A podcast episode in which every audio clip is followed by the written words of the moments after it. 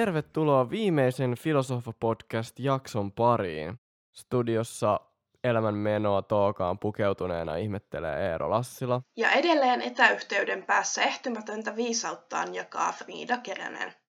Podcastissamme olemme pohtineet monenlaisia suuria filosofisia kysymyksiä. Tähän viimeiseen jaksoon olemme säästäneet kysymyksistä kenties kaikkein suurimman. Mikä on elämän tarkoitus? Joo, Tämä on varmasti mietityttänyt jokaista kuuntelijaa jossain vaiheessa elämää ja mietityttää monia varmasti vieläkin.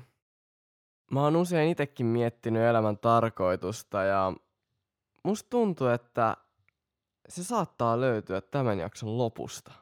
Oho, kun on clickbaittia siitä, että lupaat elämän tarkoituksen löytyvän tämän jakson lopusta. Kyllä, kyllä. No eihän näitä lupauksia voi pettää. Ensin kuitenkin hypätään aforismin pariin.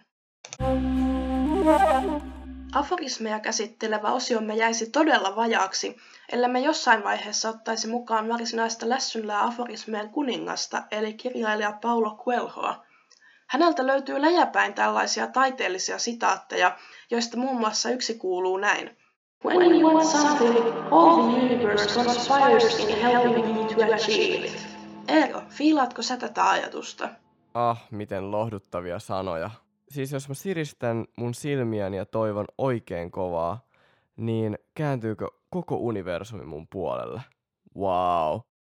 Musta tuntuu, että, että tämän sitaatin kohdalla joko Koelho tietää jotain, mitä me emme, tai sitten tämä aforismi on vain täyttä sanahelinää. Hmm, mä olen oikeastaan jopa aika sanaton tämän sitaatin edessä, koska vaikka kuinka vertauskuvallisesti tätä tulkitsee, niin onhan tämä nyt aika absurdin optimistinen väite. Ehkä elämän tarkoitus on vaan yrittää saada selvää Coelhon sitaateista. Siinä puuhassa menisi ainakin monta vuosikymmentä. Coelho, miksi oot niin feikisti diippi? Usein kun ihmisiltä kysytään elämän tarkoitusta, niin musta tuntuu, että yksi yleisimmistä vastauksista on onnellisuuden saavuttaminen. Joten ensiksi voisimme käsitellä erilaisia näkemyksiä onnellisuudesta elämän tarkoituksena. Mutta mitä onnellisuudella tarkoitetaan? Onnellisuuden tunnetta vai jonkinlaista perustyytyväisyyttä vai onnistunutta elämää kokonaisuudessaan? Jo antiikissa onnellisuutta pidettiin laajalti elämän tarkoituksena, mutta tästä oli kuitenkin erilaisia näkemyksiä.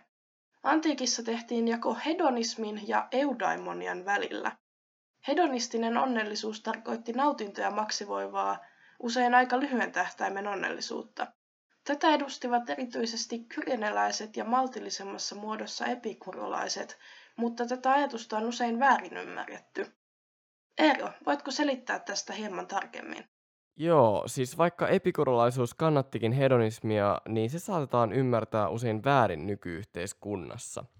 Vaikka epikurolainen tarkoittaa populaarissa merkityksessään aistinautintojen tavoittelijaa, erityisesti kulinarismissa, voi ylimääräinen rietastelu vaikeuttaa epikurolaista onnellisuutta.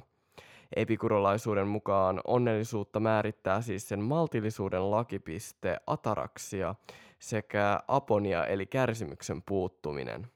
Aivan. Mutta kenties pelkkä nautinto ja tuskan välttely ei riitä, vaan tarvitaan jotain ikään kuin suurempaa. Toinen antiikin käsitys onnellisuudesta oli siis eudaimonia, jota kannattivat muun muassa Platon ja Aristoteles. Eudaimonia tarkoitti nautinnon sijaan elämän kokonaisvaltaista onnistumista, ja onkin ehdotettu, että onnellisuuden sijaan parempi käännös eudaimonialle olisi esimerkiksi kukoistus.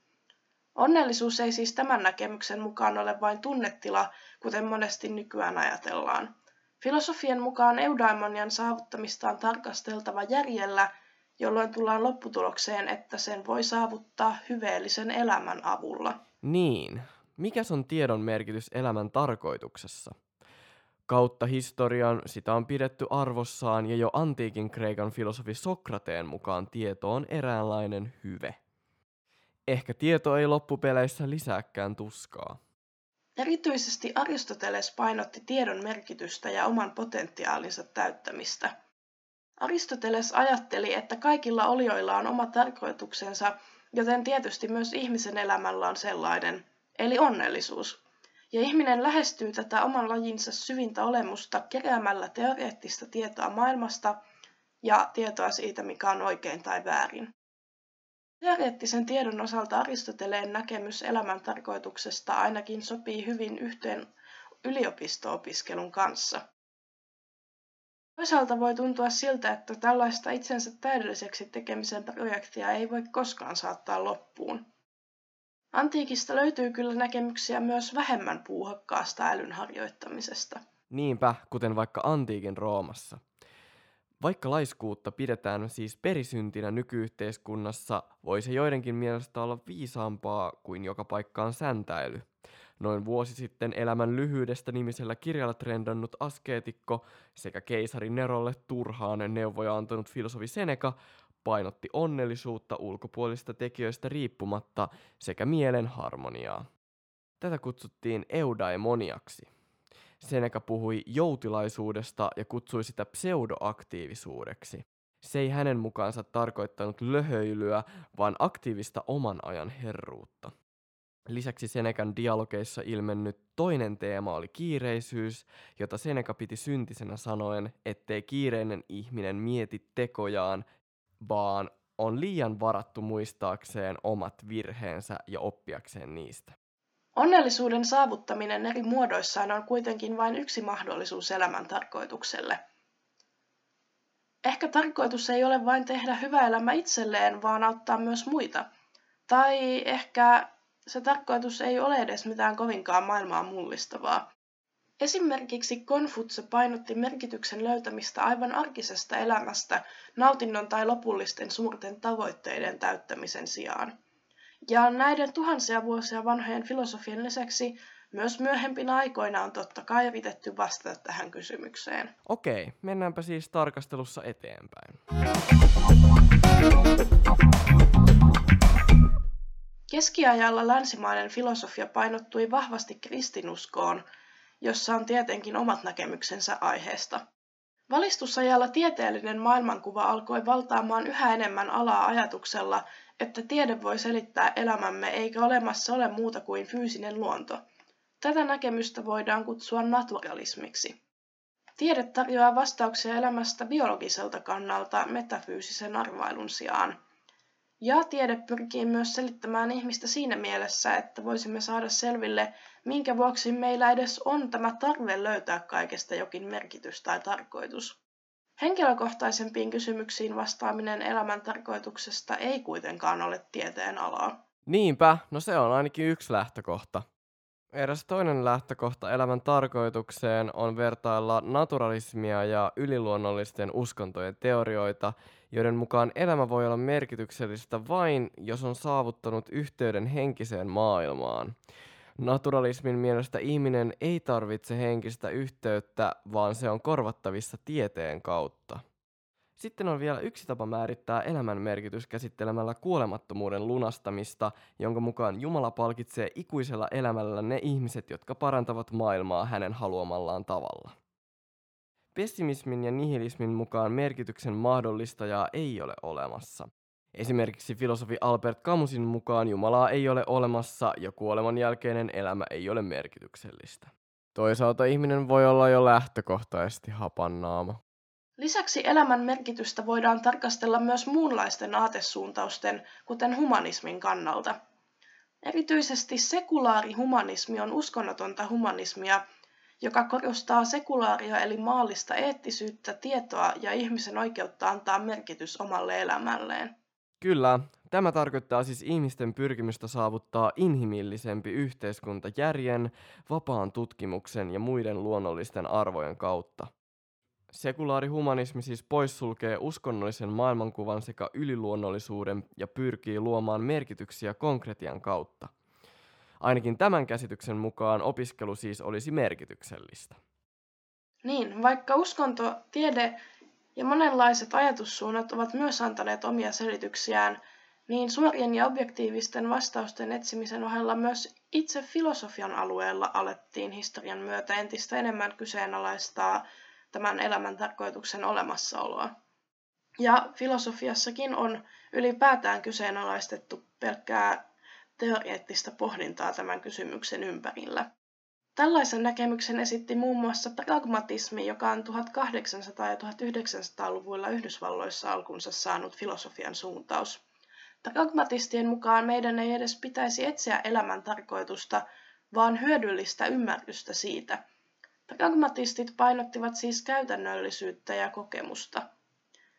Silti 1800- ja 1900-luvuilla jatkettiin kuitenkin teorioiden kehittämistä aiheesta. Tällaisista näkemyksistä hyviä esimerkkejä ovat ensimmäisessä jaksossa käsittelemämme eksistentialismi ja nihilismi.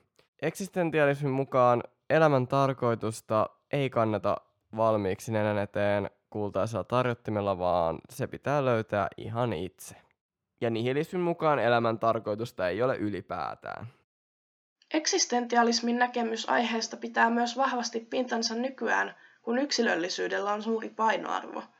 Tällaisessa tilanteessa on niin, että vaikka hylättäisiin mahdollisuus löytää jokin objektiivinen suuri totuus elämän tarkoituksesta, niin silti jäljelle jää kysymys, mikä on minun oman elämäni tarkoitus, miten minä haluan elää tai miten minun pitäisi elää.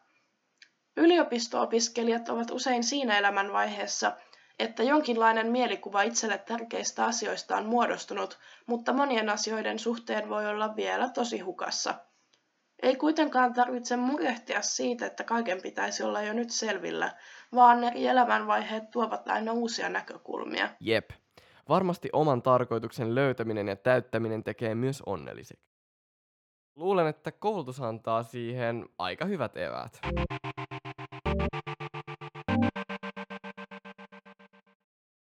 Elämän tarkoitusta pohditaan tietysti myös nykyfilosofiassa.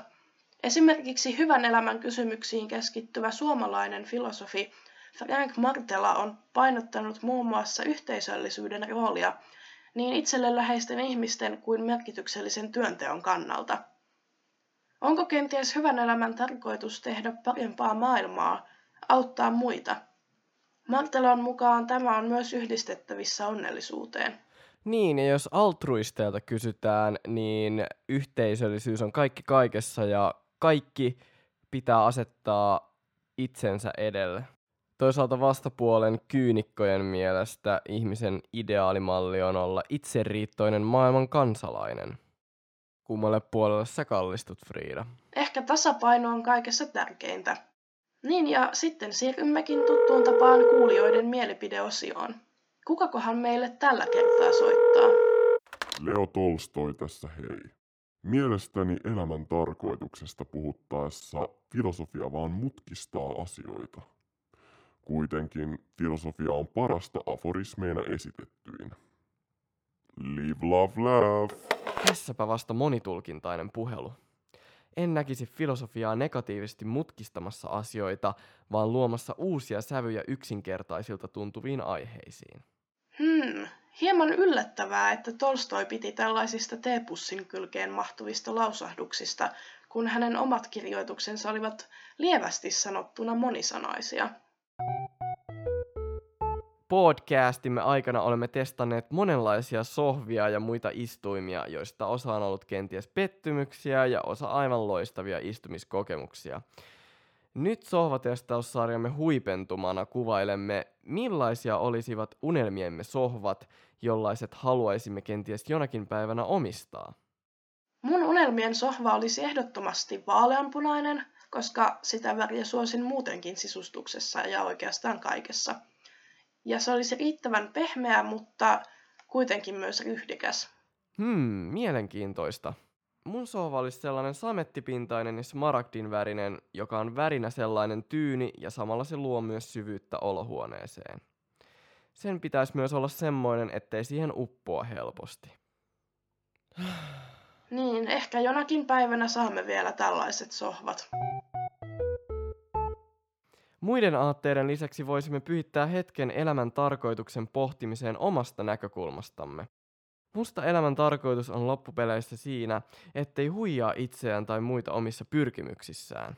Kyseenalaistaisin ainakin sen, tarviiko elämän olla kuin klikkiotsikko ollakseen merkityksellinen. Musta elämässä on kyse nimenomaan läsnäolosta ja yhdessä oppimisesta. Nuo läsnäolo ja yhdessä tekeminen ovat todella hyviä pointteja. Mielestäni elämässä kannattaa myös pyrkiä tekemään maailmasta hieman parempi paikka, vaikka aivan ihan pienilläkin teoilla, ja itse oppia maailmasta mahdollisimman paljon. Eikä hauskanpitoakaan tarvitse unohtaa. Sitä en tiedä, onko mikään näistä asioista tai ne kaikki yhdessä elämän tarkoitus, mutta uskon, että ne voivat ainakin olla rakennuspalikoita hyvään elämään. Tai vaihtoehtoisesti, niin kuin opiskelukaveri sen hyvin tokaisi, elämän tarkoitus on se, ettei tarvi lähteä mihinkään ennen kello kymmentä. Tämä on siis vain tietty rajaus, joten olisi kiva kuulla teidän kuulijoiden ajatuksia elämästä ja ylipäätään muustakin. Toivomme, että tästä podcastista jää mieleen ainakin se, että filosofia on aika siisti juttu, josta kannattaa ammentaa ajatuksia siihen omaan ajatusmaailmaan. Niin, elämässä kannattaa aina pysyä uteliaana ja silloin tällöin pysähtyä miettimään asioita syvemmin eri näkökulmista.